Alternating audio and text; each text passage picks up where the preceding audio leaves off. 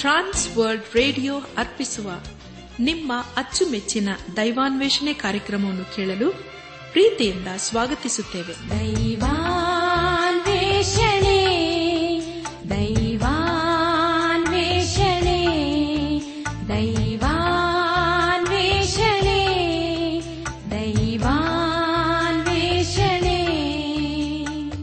ಬನ್ನಿ ಪ್ರಿಯರೇ, ದೇವರ ವಾಕ್ಯವನ್ನು ಧ್ಯಾನ ಮಾಡುವ ಮುನ್ನ ಕರ್ತನ ಸಮ್ಮುಖದಲ್ಲಿ ನಮ್ಮನ್ನು ನಾವು ತಗ್ಗಿಸಿಕೊಂಡು ನಮ್ಮ ಶಿರವನ್ನು ಭಾಗಿಸಿ ದೀನತೆಯಿಂದ ಪ್ರಾರ್ಥನೆ ಮಾಡೋಣ.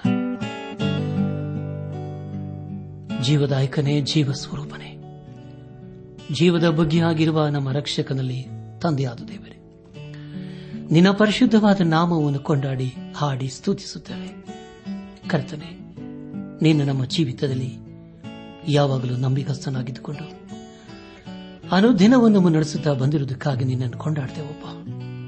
ಕರ್ತನೆ, ದೇವಾದ ದೇವನೇ, ಇದನ್ನು ವಿಶೇಷವಾಗಿ ಅಂಧರನ್ನು, ಅನಾಥರನ್ನು, ವೃದ್ಧರನ್ನು ನಿನ್ನ ಕೃಪೆಯ ಸಿಕ್ಕೊಪ್ಪಿಸಿಕೊಡುತ್ತೇವೆ.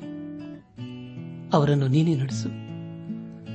ಅವರ ಜೀವಿತದಲ್ಲಿ ನಿನ್ನ ನೀತಿಯ ಹಸ್ತವನ್ನು ಆಧಾರವಾಗಿಟ್ಟು ಎಲ್ಲ ಸ್ಥಿತಿಗತಿಗಳಲ್ಲಿ ನೀನೇ ಕೈ ಹಿಡಿದು ನಡೆಸಪ್ಪ. ಕರ್ತನೆ, ಅನುದಿನವೂ ನಾವು ನಿನ್ನ ಜೀವಗಳ ವಾಕ್ಯಕ್ಕೆ ವಿಧೇಯರಾಗಿ ಜೀವಿಸುತ್ತಾ ನಮ್ಮ ಜೀವಿತದ ಮೂಲಕ ನಿನ್ನನ್ನು ಘನಪಡಿಸಲು ಕೃಪೆ ತೋರಿಸು. ಅದಕ್ಕೆ ಬೇಕಾದಂತಹ ನಿನ್ನಾತ್ಮನ ಸಹಾಯವನ್ನು ನಮಗೆ ದಯಪಾಲಿಸು. ಈಗ ಕರ್ತನೆ, ನಿನ್ನ ಜೀವಗಳ ವಾಕ್ಯವನ್ನು ಧ್ಯಾನ ಮಾಡುವ ಮುನ್ನ ನಮ್ಮನ್ನೇ ನಿನ್ನ ಹಸ್ತಕ್ಕೊಪ್ಪಿಸುತ್ತೇವೆ. ನೀನೇ ನಮ್ಮನ್ನು ನಡೆಸು.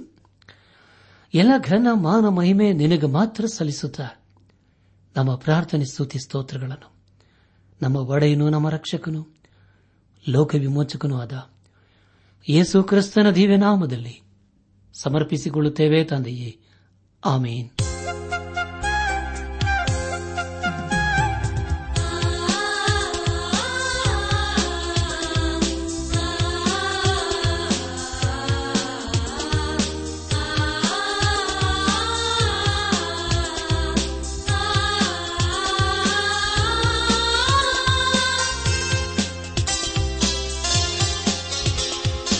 ನನಗೆ ಸಹಾಯ ಬರುವ ಪರ್ವತಗಳ ಕಡೆಗೆ ಕಣ್ಗಳ ಮೇಲಕ್ಕೆತ್ತುವೆ, ನನ್ನ ಕಣ್ಗಳ ಮೇಲಕ್ಕೆತ್ತುವೆ, ಕಣ್ಗಳ ಮೇಲಕ್ಕೆತ್ತುವೆ, ನನ್ನ ಕಣ್ಗಳ ಮೇಲಕ್ಕೆತ್ತುವೆ.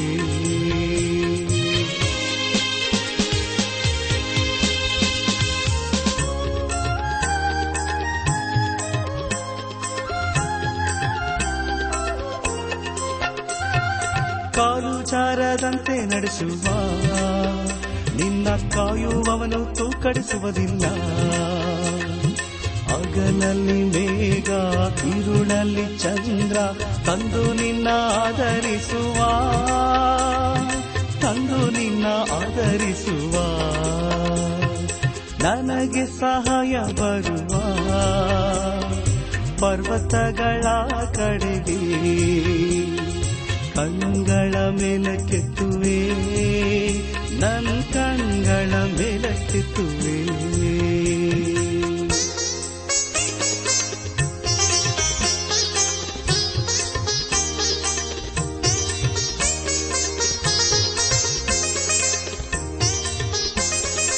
ನಿನ್ನ ಬಲಗಡೆಯಲ್ಲಿ ಕರ್ತನು ನೆರಳಾಗಿರುವನು.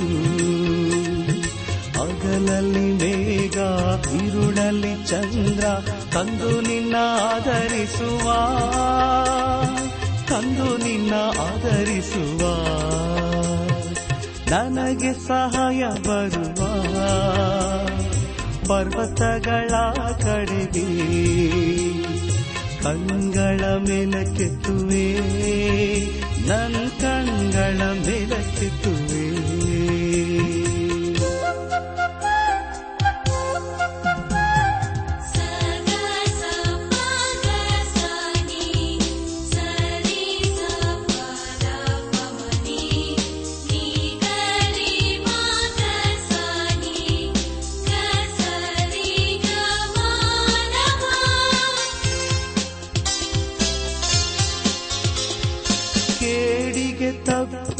ಕಾಪಾಡುವ ಆತ ನಿನ್ನಾತ್ಮವ ಕಾಪಾಡುವ. ಹಗಲಲ್ಲಿ ಮೇಘ ಇರುಳಲ್ಲಿ ಚಂದ್ರ ತಂದು ನಿನ್ನ ಆಧರಿಸುವ, ತಂದು ನಿನ್ನ ಆಧರಿಸುವ, ನನಗೆ ಸಹಾಯ ಬರುವ. ಪರ್ವತಗಳ ಕಡೆಗೆ ಕಣ್ಗಳ ಮೇಲಕ್ಕೆತ್ತುವೆ, ನನ್ನ ಕಣ್ಗಳ ಮೇಲಕ್ಕೆತ್ತುವೆ.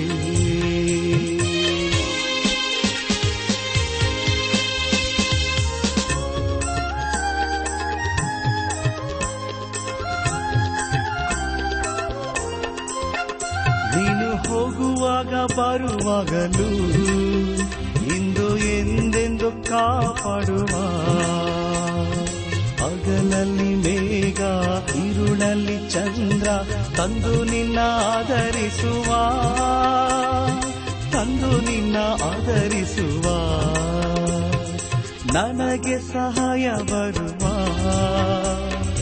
ಪರ್ವತಗಳ ಕಡೆಗೆ ಕಣ್ಣುಗಳ ಮೇಲಕ್ಕೆತ್ತುವೆ, ನನ್ನ ಕಣ್ಗಳ ಮೇಲಕ್ಕೆತ್ತುವೆ, ಕಣ್ಣುಗಳ ಮೇಲಕ್ಕೆತ್ತುವೆ, ನನ್ನ ಕಣ್ಗಳ ಮೇಲಕ್ಕೆತ್ತುವೆ.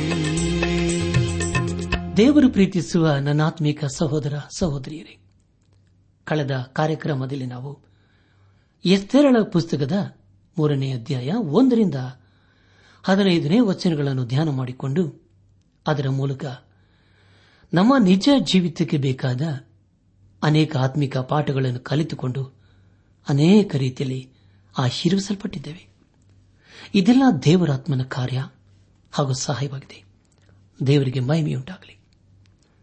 ಧ್ಯಾನ ಮಾಡಿದ ವಿಷಯಗಳನ್ನು ಈಗ ನೆನಪು ಮಾಡಿಕೊಂಡು ಮುಂದಿನ ವೇದ ಭಾಗಕ್ಕೆ ಸಾಗೋಣ. ಹಾಮನನು ಪ್ರಧಾನಮಂತ್ರಿಯಾಗಿ ಯಹೂದ್ಯರನ್ನು ಸಂಹರಿಸಬೇಕೆಂಬ ರಾಜಾಜ್ಞೆಯನ್ನು ಪ್ರಕಟಿಸಿದ್ದು ಎಂಬುದಾಗಿಯೂ ಹಾಗೂ ದೇವರು ಯಹೂದ್ಯರನ್ನು ಬಿಡಿಸುವ ಸಲುವಾಗಿ ಈಗಾಗಲೇ ಅಲ್ಲಿ ಎಸ್ತೇರಳನ್ನು ಅಲ್ಲಿಟ್ಟಿದ್ದನು ಎಂಬ ವಿಷಯಗಳ ಕುರಿತು ನಾವು ಧ್ಯಾನ ಮಾಡಿಕೊಂಡೆವು. ಧ್ಯಾನ ಮಾಡಿದಂಥ ಎಲ್ಲ ಹಂತಗಳಲ್ಲಿ ದೇವಾದಿ ದೇವನೇ ನಮ್ಮನ್ನು ನಡೆಸಿದನು. ದೇವರಿಗೆ ಮಹಿಮೆ ಉಂಟಾಗಲಿ. ಇಂದು ನಾವು ಎಸ್ತೇರಳ ಪುಸ್ತಕದ 4ನೇ ಅಧ್ಯಾಯ 1ರಿಂದ 15ನೇ ವಚನಗಳನ್ನು ಧ್ಯಾನ ಮಾಡಿಕೊಳ್ಳೋಣ. ಈ ವಚನಗಳಲ್ಲಿ ಬರೆಯಲ್ಪಟ್ಟಿರುವ ಮುಖ್ಯ ವಿಷಯಗಳು: ಅರಸನ ಹತ್ತಿರ ಹೋಗಿ ಯಹೂದ್ಯರಿಗೋಸ್ಕರ ಬಿನ್ನಹ ಮಾಡುವುದಕ್ಕೆ ಮೊರದೆ ಕೈಯು ಎಸ್ತೇರಳನ್ನು ಸಮ್ಮತಿಪಡಿಸಿದ್ದು ಎಂಬುದಾಗಿ. ನನ್ನಾತ್ಮಿಕ ಸಹೋದರ ಸಹೋದರಿಯರೇ, ಮುಂದೆ ನಾವು ಧ್ಯಾನ ಮಾಡುವಂತಹ ಎಲ್ಲ ಹಂತಗಳಲ್ಲಿ ದೇವರನ್ನು ಆಚರಿಸಿಕೊಂಡು ಮುಂದೆ ಮುಂದೆ ಸಾಗೋಣ. 4ನೇ ಅಧ್ಯಾಯದ ಪ್ರಾರಂಭದ 3 ವಚನಗಳಲ್ಲಿ ಹೀಗೆ ಓದುತ್ತೇವೆ: ಮೊರದೆ ಕೈಯು ನಡೆದದ್ದನ್ನೆಲ್ಲ ಕೇಳಿದಾಗ ಬಟ್ಟೆಗಳನ್ನು ಹರಕೊಂಡು ಗೋಣಿ ತಟ್ಟನ್ನು ಕಟ್ಟಿಕೊಂಡು ಬೂದಿಯನ್ನು ಹಾಕಿಕೊಂಡು ಪಟ್ಟಣದ ಮಧ್ಯದಲ್ಲಿ ಹೋಗುತ್ತಾ ದುಃಖಾತಿಶಯದಿಂದ ಗೋಳಾಡಿ ಅರಮನೆಯ ಹೆಬ್ಬಾಗಿಲಿನ ಮುಂದೆ ಬಂದನು. ಗೋಣಿ ತಟ್ಟು ಕಟ್ಟಿಕೊಂಡವರು ಒಳಗೆ ಹೋಗಬಾರದೆಂದು ಅಪ್ಪಣೆಯಾಗಿತ್ತು. ಯಾವ ಯಾವ ಸಂಸ್ಥಾನಗಳಲ್ಲಿ ಅರಸನ ಆಜ್ಞೆಯೂ ನಿರ್ಣಯವೂ ಪ್ರಕಟವಾದವೋ ಅಲ್ಲೆಲ್ಲ ಯಹೂದ್ಯರೊಳಗೆ ಮಹಾ ದುಃಖವು, ಉಪವಾಸ ರೋಧನ ಪ್ರಲಾಪಗಳು ಉಂಟಾದವು.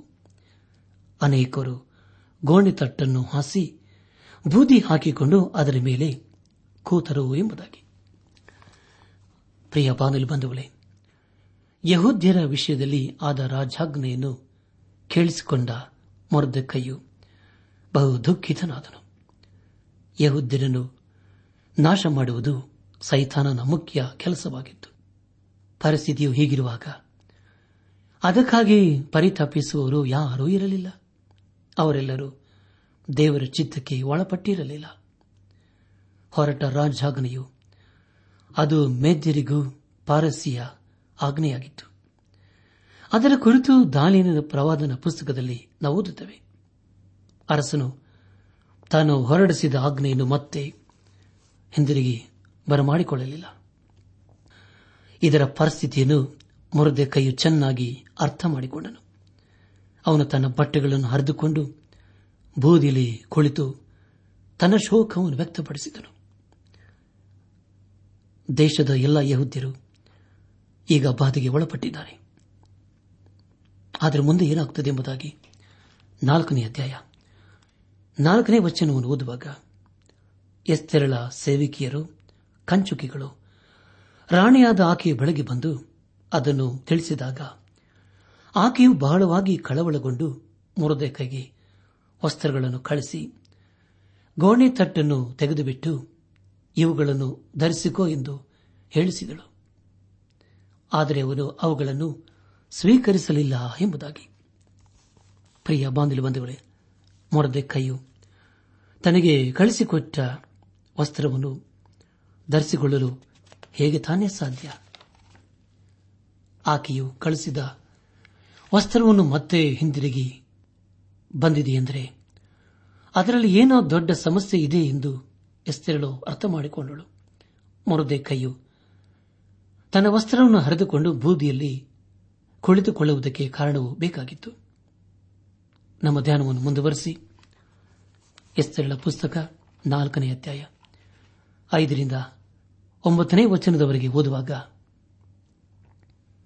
ಆಗ ಆಕೆ ಅರಸನಿಂದ ತನ್ನ ಸೇವೆಗೋಸ್ಕರ ನೇಮಿಸಲ್ಪಟ್ಟಿದ್ದ ಹತಾಕನೆಂಬ ರಾಜ ಕಂಚುಕಿಯನ್ನು ಕರೆಸಿ, ನೀನು ಮೊರ್ದೆಕೈಯ ಬಳಿಗೆ ಹೋಗಿ ಇದೇನು ಯಾಕೆಂದು ವಿಚಾರಿಸಿಕೊಂಡು ಬಾ ಎಂದು ಹೇಳಿ ಕಳಿಸಿದಳು.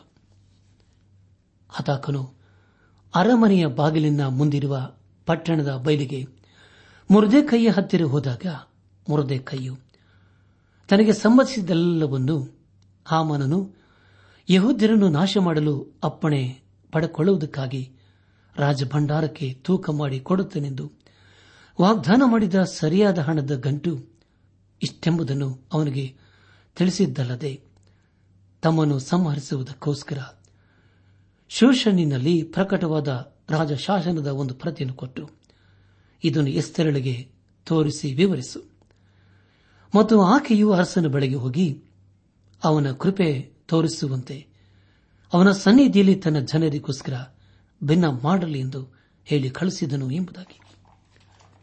ಪ್ರಿಯ ಬಾಂಧವ ಬಂಧುಗಳೇ, ಮೊರದೆ ಕೈಯು ಹತ್ತಿರ ರಾಣಿಯಾದ ಎಸ್ತೆರಳು ಅಲ್ಲಿಗೆ ಹೋಗಲು ಅವನಿಗೆ ಅನುಮತಿ ಇರಲಿಲ್ಲ. ಆದ ಕಾರಣ ಒಂದು ಸಂದೇಶವನ್ನು ಅಲ್ಲಿಗೆ ಕಳಿಸಿಕೊಡುತ್ತಾಳೆ. ಮೊರದೆ ಕೈಯು ಆಕೆಗೆ ರಾಜಾಜ್ಞೆಯ ಒಂದು ಪ್ರತಿಯನ್ನು ಕೂಡ ಸಂದೇಶಕನ ಜೊತೆ ಕಳಿಸಿಕೊಡುತ್ತಾಳೆ. ಸಂದೇಶಕನು ಮೊರದೆ ಕೈ ಹೇಳಿದಂತೆ ಮಾಡುತ್ತಾನೆ.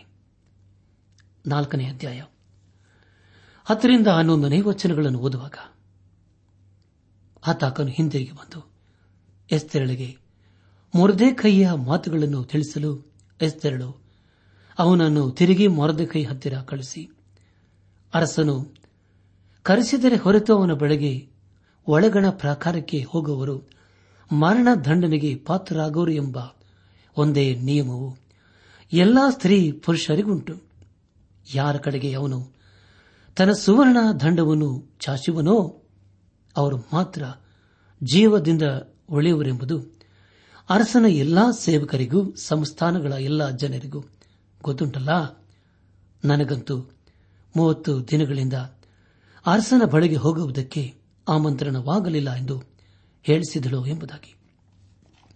ಪ್ರಿಯ ಬಾಂಧವ ಬಂಧುಗಳೇ, ಎಸ್ತೆರಳು ಮೊರದೆ ಕೈಯ ಪತ್ರವನ್ನು ಓದಿಕೊಂಡ ನಂತರ ಅದಕ್ಕೆ ಬದಲಾಗಿ ತಾನು ಮತ್ತೊಂದು ಪತ್ರವನ್ನು ಬರೆದು ಮೊರದೆ ಕೈಗೆ ಕಳಿಸಿಕೊಟ್ಟಳು. ರಾಜನ ಆಜ್ಞೆ ಇಲ್ಲದೆ ಅವನ ಬಳಿಗೆ ಯಾರೂ ಹೋಗುವ ಹಾಗಿರಲಿಲ್ಲ. ಅದಕ್ಕಾಗಿ ಎಸ್ತೆರಳು ಆಲೋಚನೆ ಮಾಡಿದಳು. ನಮ್ಮ ಧ್ಯಾನವನ್ನು ಮುಂದುವರೆಸಿ ಎಸ್ತೆರಳ ಪುಸ್ತಕ 4ನೇ ಅಧ್ಯಾಯ 12ರಿಂದ 14ನೇ ವಚನದವರೆಗೆ ಓದುವಾಗ, ಆತಾಕನು ಎಸ್ತೆರಳ ಮಾತುಗಳನ್ನು ಮೊರದೆ ಕೈಗೆ ತಿಳಿಸಿದಾಗ ಅವನು ತಿರುಗಿ ಎಸ್ತೆರಳಿಗೆ, ಯಹೂದ್ಯರೆಲ್ಲ ನಾಶವಾದರೂ ನಾನೊಬ್ಬಳು ಅರಮನೆಯಲ್ಲಿ ಇರುವುದರಿಂದ ಉಳಿಯುವನೆಂದು ಭಾವಿಸಿಕೊಳ್ಳಬೇಡ. ನೀನು ಈಗ ಸುಮ್ಮನಿದ್ದು ಬಿಟ್ಟರೆ ಬೇರೆ ಕಡೆಯಿಂದ ಯಹೂದ್ಯರಿಗೆ ಸಹಾಯವೂ ವಿಮೋಚನೆಯು ಉಂಟಾದವು. ನೀನಾದರೂ ನಿನ್ನ ತಂದೆಯ ಮನೆಯವರೊಡನೆ ನಾಶವಾಗುವಿ. ಇದಲ್ಲದೆ ನೀನು ಇಂಥ ಸಂದರ್ಭಕ್ಕಾಗಿಯೇ ಪಟ್ಟಕ್ಕೆ ಬಂದಿರಬಹುದು, ಯಾರು ಬಲ್ಲರು ಎಂದು ಹೇಳಿ ಕಳಿಸಿದನು ಎಂಬುದಾಗಿ. ಪ್ರಿಯ ಬಾಂಧವ್ಯ ಬಂಧುಗಳೇ, ಎಸ್ತೆರಳು ಕಳಿಸಿಕೊಟ್ಟ ಪತ್ರಕ್ಕೆ ಪ್ರತಿಯಾಗಿ ಮೊರದೆ ಕೈಯು ಎಸ್ತೆರಳಿಗೆ ಮತ್ತೊಂದು ಪತ್ರವನ್ನು ಬರೆದು ಕಳಿಸುತ್ತಾನೆ. ಅರಸನಿಗೆ ಎಸ್ತೆರಳು ಒಬ್ಬ ಯಹೂದ್ಯಳು ಎಂಬುದಾಗಿ ತಿಳಿದಿರಲಿಲ್ಲ. ಅವನಿಗೆ ಆ ವಿಷಯ ತಿಳಿದು ಬಂದರೆ ಪರಿಸ್ಥಿತಿ ಇನ್ನೂ ಗಂಭೀರವಾಗುತ್ತದೆ ಎಂದು ಗ್ರಹಿಸಿಕೊಂಡಳು. ದೇವರ ಯಹೂದ್ಯರಿಗೆ ಬಿಡುಗಡೆಯನ್ನು, ವಿಮೋಚನೆಯನ್ನು ಕೊಡಬೇಕು. ಆತನು ಮಾತ್ರ ಅವರಿಗೆ ನಿರೀಕ್ಷೆಯಾಗಿದ್ದನು. ಅದನ್ನು ಮೊರದೆ ಕೈಯು ತಿಳಿದಿರಬಹುದು ಎಂಬುದಾಗಿ ನಾನು ನಂಬುತ್ತೇನೆ. ಈಗ ದೇವರು ಮತ್ತೊಂದು ಆಲೋಚನೆಯನ್ನು ಮಾಡುತ್ತಾ ಇದ್ದಾನೆ. ಆತನು ತಾನು ಅಬ್ರಹಾಮನಿಗೆ ವಾಗ್ದಾನ ಮಾಡಿದ ವಿಷಯವನ್ನು ನೆನಪು ಮಾಡಿಕೊಳ್ಳುತ್ತಾ ಇದ್ದಾನೆ. ಈಗ ಮೊರದೆ ಕೈಯು ಯಹೂದ್ಯರನ್ನು ಬಿಡಿಸುವ ವಿಷಯದಲ್ಲಿ ಎಸ್ತೆರಳನ್ನು ಬಲಪಡಿಸುತ್ತಿದ್ದಾನೆ. ಈಗ ಎಸ್ತೆರಳು ರಾಣಿಯಾಗಿದ್ದಾಳೆ. ಇದೆಲ್ಲ ದೇವರ ಯೋಜನೆಯಂತೆಯೇ ಆಗಿದೆ. ನನ್ನ ಆತ್ಮಿಕ ಸಹೋದರ ಸಹೋದರಿಯರೇ, ಕೊನೆಯಲ್ಲಿ ಎಸ್ತೆರಳ ಪುಸ್ತಕ 4ನೇ ಅಧ್ಯಾಯ 15ರಿಂದ 17ನೇ ವಚನದವರೆಗೆ ಓದುವಾಗ, ಆಗ ಎಸ್ತೆರಳು, ನೀನು ಹೋಗಿ ಶೋಷನಿನಲ್ಲಿ ಸಿಕ್ಕುವ ಎಲ್ಲ ಯಹೂದ್ಯರನ್ನು ಕೂಡಿಸು. ನೀವೆಲ್ಲರೂ ಮರುದಿನ ಹಗಲಿರುಳು ಅನ್ನಪಾನಗಳನ್ನು ಬಿಟ್ಟು ನನಗೋಸ್ಕರ ಉಪವಾಸ ಮಾಡಿರಿ. ಅದರಂತೆ ನಾನು ನನ್ನ ಸೇವಕಿಯರೊಡನೆ ಉಪವಾಸದಿಂದಿರುವೆನು. ಆನಂತರ ನಾನು ವಿಧಿ ಮೀರಿ ಅರಸನ ಬಳಿಗೆ ಹೋಗುವೆನು. ಸತ್ತರೆ ಸಾಯಿತನೆಂದು ಮೊರದೆ ಕೈಗೆ ಮರಳಿ ಹೇಳಿ ಕಳಿಸಿದಳು. ಮೊರದೆ ಕೈಯು ಹಿಂದಿರಿಗೋಗಿ ಎಸ್ತೆರಳು ಹೇಳಿದಂತೆಯೇ ಮಾಡಿದನು ಎಂಬುದಾಗಿ. ನನ್ನ ಆತ್ಮಿಕ ಸಹೋದರ ಸಹೋದರಿಯರೇ, ಈಗ ಎಸ್ತೆರಳು ಮೊರದೆ ಕೈಯನ್ನು ಎಲ್ಲ ಯಹೂದ್ಯರು ಸೇರಿ ಉಪವಾಸದಿಂದ ಇರಲು ಹೇಳಿ ತಾನೂ ಸಹ ತನ್ನ ಜನರ ಬಿಡುಗಡೆಗಾಗಿ ತನ್ನ ಜನರೊಂದಿಗೆ ಉಪವಾಸ ಇರುತ್ತೇನೆಂಬುದಾಗಿ ಹೇಳುತ್ತಾಳೆ. ಈಗ ಆಕೆಯ ಸಹಾಯಕ್ಕಾಗಿ ರಾಜನ ಬಳಿಗೆ ಹೋಗಲು ಸಿದ್ಧಳಾಗಿದ್ದಾಳೆ. ಆ ಒಂದು ವಿಷಯದಲ್ಲಿ ಸತ್ತರೂ ಪರವಾಗಿಲ್ಲ ಎಂಬುದಾಗಿ ಈಗಾಗಲೇ ತೀರ್ಮಾನಿಸಿದ್ದಾಳೆ. ಪ್ರಿಯ ಬಂಧುಗಳೇ, ನಾವು ಈಗಾಗಲೇ ತಿಳಿದುಕೊಂಡ ಹಾಗೆ ಈ ಪುಸ್ತಕದಲ್ಲಿ ದೇವರಿಗೆ ಪ್ರಾರ್ಥಿಸುವ ವಿಷಯದ ಕುರಿತು ಬರೆದಿಲ್ಲ. ಆಕೆಯು ಯಾಕೆ ಪ್ರಾರ್ಥಿಸುತ್ತಿಲ್ಲ? ಅದಕ್ಕೆ ಕಾರಣ ಅವರೆಲ್ಲರೂ ದೇವರ ಚಿತ್ತಕ್ಕೆ ಒಳಪಟ್ಟಿರಲಿಲ್ಲ. ಪ್ರಿಯರೇ, ಯೋನನು ದೇವರಿಂದ ದೂರ ಹೋಗಿ ಕೊನೆಗೆ ದೋಣಿಯಲ್ಲಿ ಬೇರೆ ದೇಶಕ್ಕೆ ಪ್ರಯಾಣ ಮಾಡುತ್ತಾನೆ. ಆದರೆ ಅದು ದೇವರ ಚಿತ್ತವಾಗಿರಲಿಲ್ಲ. ಎಸ್ತೆರಳು ಅರಸನ ಬಳಿಗೆ ಹೋಗಲು ಧೈರ್ಯ ಮಾಡಿದಳು. ಮತ್ತಾಯನು ಬರೆದ ಸುವಾರ್ತೆ 20ನೇ ಅಧ್ಯಾಯ 28ನೇ ವಚನದಲ್ಲಿ ಹೀಗೆ ಓದುತ್ತೇವೆ, ಹಾಗೆಯೇ ಮನುಷ್ಯಕುಮಾರನು ಸೇವೆ ಮಾಡಿಸಿಕೊಳ್ಳುವುದಕ್ಕೆ ಬರಲಿಲ್ಲ, ಸೇವೆ ಮಾಡುವುದಕ್ಕೂ ಅನೇಕರನ್ನು ಬಿಡಿಸಿಕೊಳ್ಳುವುದಕ್ಕಾಗಿ ತನ್ನ ಪ್ರಾಣವನ್ನು ಈಡುಕೊಡುವುದಕ್ಕೂ ಬಂದನೆಂದು ಹೇಳಿದನು ಎಂಬುದಾಗಿ. ನನ್ನ ಆತ್ಮಿಕ ಸಹೋದರ ಸಹೋದರಿಯರೇ, ಯೇಸು ಕ್ರಿಸ್ತನು ನಮ್ಮನ್ನು ಪಾಪದಿಂದಲೂ ಶಾಪದಿಂದಲೂ ಹಾಗೂ ಮುಂದೆ ಬರುವ ದೈವ ಕೋಪದಿಂದ ಬಿಡಿಸುವ ಸಲುವಾಗಿ ತನ್ನನ್ನೇ ಸಮರ್ಪಿಸಿಕೊಂಡನು. ಕಲವಾರಿ ಶಿಲುಬೆಯಲ್ಲಿ ಯಜ್ಞಾರ್ಪಿತನಾದನು.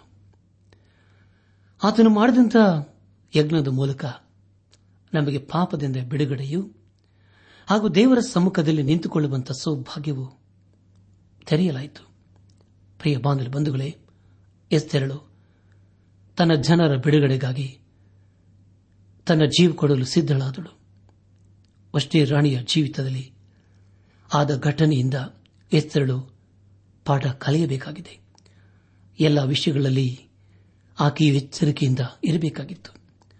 ರಾಜಾಜ್ಞೆಯು ಏನೆಂದರೆ ಎಲ್ಲ ಯಹೂದ್ಯರನ್ನು ನಾಶ ಮಾಡಬೇಕು ಎಂಬುದಾಗಿತ್ತು. ಆದರೆ ಪ್ರಿಯರೇ, ಎಸ್ತೆರಳು ಸಹ ಒಬ್ಬ ಯಹೂದ್ಯಳೇ ಆಗಿದ್ದಳು. ಆಕೆಯು ರಾಣಿ ಆದುದರಿಂದ ಆ ಆಜ್ಞೆಯು ಆಕೆಗೆ ಸಂಬಂಧಪಟ್ಟದಿಲ್ಲ ಎಂಬುದಾಗಿ ಹೇಳಲು ಸಾಧ್ಯವಿಲ್ಲ. ರಾಜಾಜ್ಞೆ ಏನೆಂದರೆ ರಾಜ್ಯದಲ್ಲಿರುವ ಎಲ್ಲ ಯಹೂದ್ಯರನ್ನು ನಾಶ ಮಾಡಬೇಕು ಎಂಬುದಾಗಿ. ಪ್ರಿಯ ಬಾಂಧವ ಬಂಧುಗಳೇ, ಅರಸನಿಗೆ ಎಸ್ತೆರಳು ಒಬ್ಬ ಯಹೂದ್ಯಳು ಎಂಬುದಾಗಿ ತಿಳಿದಿರಲಿಲ್ಲ. ಎಸ್ತೆರಳು ಒಬ್ಬ ಮೇಧಾವಿ ಸ್ತ್ರೀಯಾಗಿದ್ದಳು. ಆಕೆಯು ಮೊರದೆ ಕೈಗೆ ಹೇಳಿದ್ದೇನೆಂದರೆ, ಎಲ್ಲಾ ಯಹೂದ್ಯರು ಒಂದು ಕಡೆ ಉಪವಾಸದಿಂದ ಸೇರಬೇಕು ಎಂಬುದಾಗಿ. ಪ್ರಿಯ ಬಾಂಧವ ಬಂಧುಗಳೇ, ಇನ್ನು ಮುಂದೆ ಅರಸನ ಬಳಿಗೆ ಸಹಾಯಕ್ಕಾಗಿ ಹೋಗುತ್ತಾಳೆ. ಈಗ ನಾವು ತಿಳಿಕೊಳ್ಳುವುದೇನೆಂದರೆ, ಅಲ್ಲಿ ಪ್ರಾರ್ಥನೆ ವಿಷಯವಾಗಿ ಏನನ್ನೂ ತಿಳಿಯುವುದಿಲ್ಲ ಎಂಬುದಾಗಿ. ಪ್ರಿಯ ಬಾಂಧವ ಬಂಧುಗಳೇ, ಆಕೆಯು ಯಾಕೆ ಪ್ರಾರ್ಥನೆ ಮಾಡಲಿಲ್ಲ? ಅದಕ್ಕೆ ಕಾರಣ, ಆಕೆ ಈಗ ದೇವರ ಚಿತ್ತಕ್ಕೆ ವಿರುದ್ಧವಾಗಿದ್ದಾಳೆ. ಅದೇ ರೀತಿಯಲ್ಲಿ ಯಹೂದ್ಯರು ಸಹ. ಆಕೆಯು ಅರಸನ ಬಳಿಗೆ ಹೋಗುವುದೇ ಒಂದು ದೊಡ್ಡ ಕಾರ್ಯವಾಗಿದೆ ಮತ್ತು ಅದರಲ್ಲಿ ಆಕೆಯ ಧೈರ್ಯವು ಅಡಕವಾಗಿದೆ. ಅದೇ ರೀತಿಯಲ್ಲಿ ಪ್ರಿಯರೇ, ಯೇಸು ಕ್ರಿಸ್ತ ನಮ್ಮನ್ನು ಪಾಪದಿಂದ ಬಿಡಿಸುವ ಸಲುವಾಗಿ ತಾನೇ ಯಜ್ಞಾರ್ಪಿತನಾದನು. ಅದಕ್ಕಾಗಿ ತನ್ನನ್ನೇ ಸಮರ್ಪಿಸಿಕೊಂಡನು. ನಾವು ನಾಶವಾಗುವುದರಲ್ಲಿ ಆತನು ಇಷ್ಟಪಡಲಿಲ್ಲ. ಆತನು ಈ ಲೋಕಕ್ಕೆ ಬಂದ ಮುಖ್ಯ ಉದ್ದೇಶವೇನೆಂದರೆ ನಮಗೆ ಜೀವ ಕೊಡುವುದೇ ಆಗಿತ್ತು. ಆದುದರಿಂದಲೇ ಆತನು ನಾನೇ ಮಾರ್ಗವೂ ಸತ್ಯವೂ ಜೀವವೂ ಆಗಿದ್ದೇನೆ ಎಂಬುದಾಗಿ ಹೇಳಿದ್ದಾನೆ. ಪ್ರಿಯ ಬಾಂಧವ ಬಂಧುಗಳೇ, ಎಸ್ತೆರಳು ತನ್ನ ಜನರಿಗಾಗಿ ಚಿಂತಿಸಿದಳು ಮತ್ತು ಅವರನ್ನು ಬಿಡಿಸುವ ಮಾರ್ಗವನ್ನು ಕಂಡುಕೊಳ್ಳಲು ಪ್ರಯಾಸಪಟ್ಟಳು. ಆ ಒಂದು ಪ್ರಯಾಸದಲ್ಲಿ ದೇವರು ಎಸ್ತೆರಳಿಗೆ ಮತ್ತು ಮೊರದೆ ಕೈಗೆ ಸಹಾಯ ಮಾಡುತ್ತಾನೆ. ಈ ಸಂದೇಶವನ್ನು ಆಲಿಸುತ್ತಿರುವ ನನ್ನ ಆತ್ಮೀಕ ಸಹೋದರ ಸಹೋದರಿಯರೇ, ನಮಗೋಸ್ಕರ ಜೀವವನ್ನೇ ಕೊಟ್ಟಂತಹ ಯೇಸು ಕ್ರಿಸ್ತನನ್ನು ನಮ್ಮ ಜೀವಿತದಲ್ಲಿ ನಮ್ಮ ಸ್ವಂತ ರಕ್ಷಕನು ಎಂಬುದಾಗಿ ಅಂಗೀಕರಿಸಿಕೊಳ್ಳೋಣ. ಆತನು ನಮ್ಮನ್ನು ಪಾಪದಿಂದ ಬಿಡಿಸುವ ಸಲುವಾಗಿ ತನ್ನನ್ನೇ ಬರೆದು ಮಾಡಿಕೊಂಡನು. ಆತನು ಮಾಡಿದ ಮಹಾತ್ಯಾಗದಿಂದ ನಮಗೆ ಪಾಪದಿಂದಲೂ ಶಾಪದಿಂದಲೂ ಹಾಗೂ ಮುಂದೆ ಬರಲಿರುವ ದೈವ ಕೋಪದಿಂದ ಬಿಡುಗಡೆ ಸಿಕ್ಕಿತು. ಆದ್ದರಿಂದ ಯೇಸು ಕ್ರಿಸ್ತನನ್ನು ನಮ್ಮ ಹೃದಯದಲ್ಲಿ ನಮ್ಮ ಸ್ವಂತ ರಕ್ಷಕನು, ನಾಯಕನು, ವಿಮೋಚಕನು ಎಂಬುದಾಗಿ ಹಿಂದೆ ಅಂಗೀಕರಿಸಿಕೊಂಡು ಆತನ ನೀತಿಯ ಮಾರ್ಗದಲ್ಲಿ ನಾವು ಜೀವಿಸುತ್ತಾ ಆತನ ತನ್ನ ಕೃಪೆಯ ಮೂಲಕ ಅನುಗ್ರಹಿಸುವ ದೇವ್ಯಾಶೀರ್ವಾದಗಳನ್ನು ಹೊಂದಿಕೊಂಡು ದೇವರ ಮಹಿಮೆಗೋಸ್ಕರ ಜೀವಿಸುತ್ತಾ ಆತನ ಆಶೀರ್ವಾದಕ್ಕೆ ಪಾತ್ರರಾಗೋಣ. ಪ್ರಿಯ ಬಾಂಧವ ಬಂಧುಗಳೇ, ಯಹೂದ್ಯರು ದೇವರನ್ನು ಅರ್ಥ ಮಾಡಿಕೊಳ್ಳಲಿಲ್ಲ, ಆತನನ್ನು ನೆನಪು ಮಾಡಿಕೊಳ್ಳಲಿಲ್ಲ. ಆದರೆ ಪ್ರಿಯರೇ, ದೇವರು ಯಹೂದ್ಯರಿಗಾಗಿ ಚಿಂತಿಸಿದನು. ಅವರನ್ನು ಬಿಡಿಸುವ ಮಾರ್ಗವನ್ನು ಈಗ ಪ್ರಕಟ ಮಾಡುತ್ತಾ ಬಂದಿದ್ದಾನೆ. ಅದೇ ದೇವರು ನಮ್ಮನ್ನು ಸಹ ನಡೆಸಲಿದ್ದಾನೆ. ನಮ್ಮ ಜೀವಿತದಲ್ಲಿ ಕಷ್ಟಗಳು ಇರಬಹುದು ಅಥವಾ ಇಲ್ಲದೇ ಇರಬಹುದು, ಸಮಸ್ಯೆಗಳು ಇರಬಹುದು ಅಥವಾ ಇಲ್ಲದೇ ಇರಬಹುದು.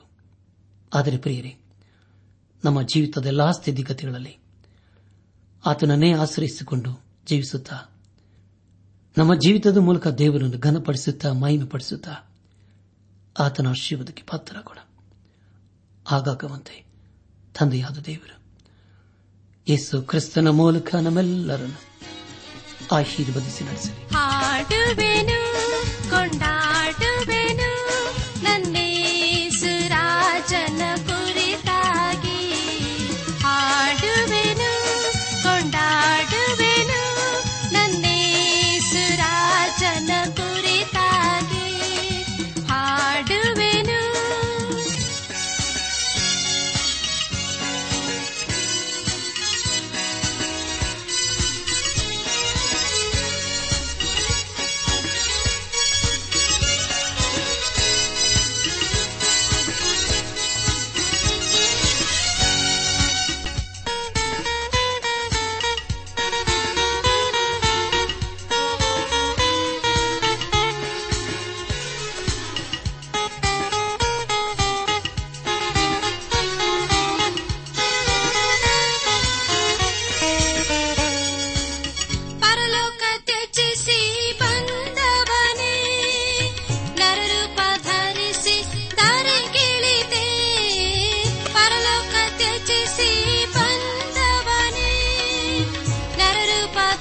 ಕ್ಷಮಿಸಿ ದಾರಿಗಿಳಿದೆ, ಪಾಪವ ಹೋತು ಶಾಪವ ನೀಗಿಸಿ, ಪಾಪವ ಹೋತು ಶಾಪವ ನೀಗಿಸಿ, ರಕ್ಷಣೆ ನೀಡಲು ಬಂದವನೇ. ಆಡುವೆನು ಕೊಂಡಾಡುವೆನು ನನ್ನೇಸು ರಾಜನ ಕುರಿತಾಗಿ, ಆಡುವೆನು ಕೊಂಡಾಡುವೆನು ನನ್ನೇಸು ರಾಜನ ಕುರಿತಾಗಿ, ಆಡುವೆನು.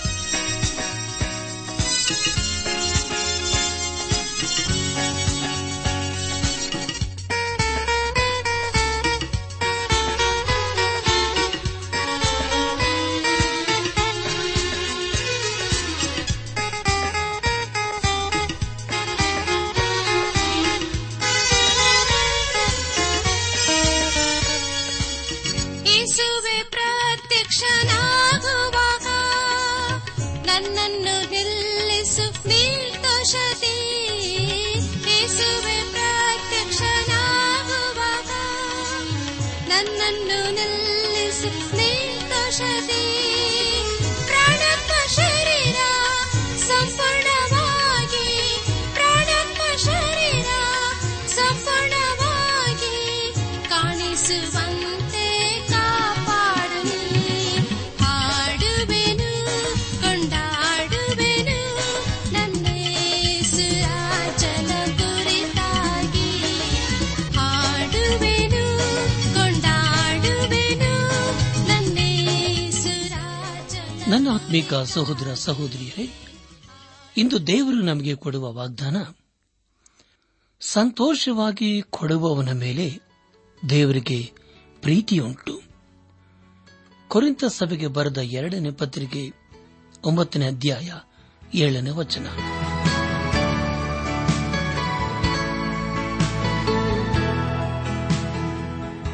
ಪ್ರಿಯರೇ, ಇದುವರೆಗೂ ಆಲಿಸಿದ ದೈವಾನ್ವೇಷಣೆ ಕಾರ್ಯಕ್ರಮವು ನಿಮ್ಮ ಮನಸ್ಸಿಗೆ ಸಮಾಧಾನ ಸಂತೋಷ ನೀಡಿದೆ ಎಂದು ನಾವು ನಂಬುತ್ತೇವೆ.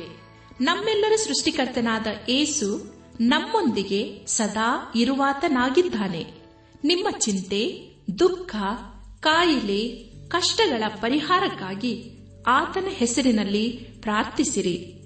ನೀವು ನಮ್ಮ ವಿಳಾಸಕ್ಕೆ ಸಂಪರ್ಕಿಸುವುದಾದರೆ ನಾವು ನಿಮಗಾಗಿ ಪ್ರಾರ್ಥಿಸುತ್ತೇವೆ ಹಾಗೂ ಉತ್ತರಿಸುತ್ತೇವೆ.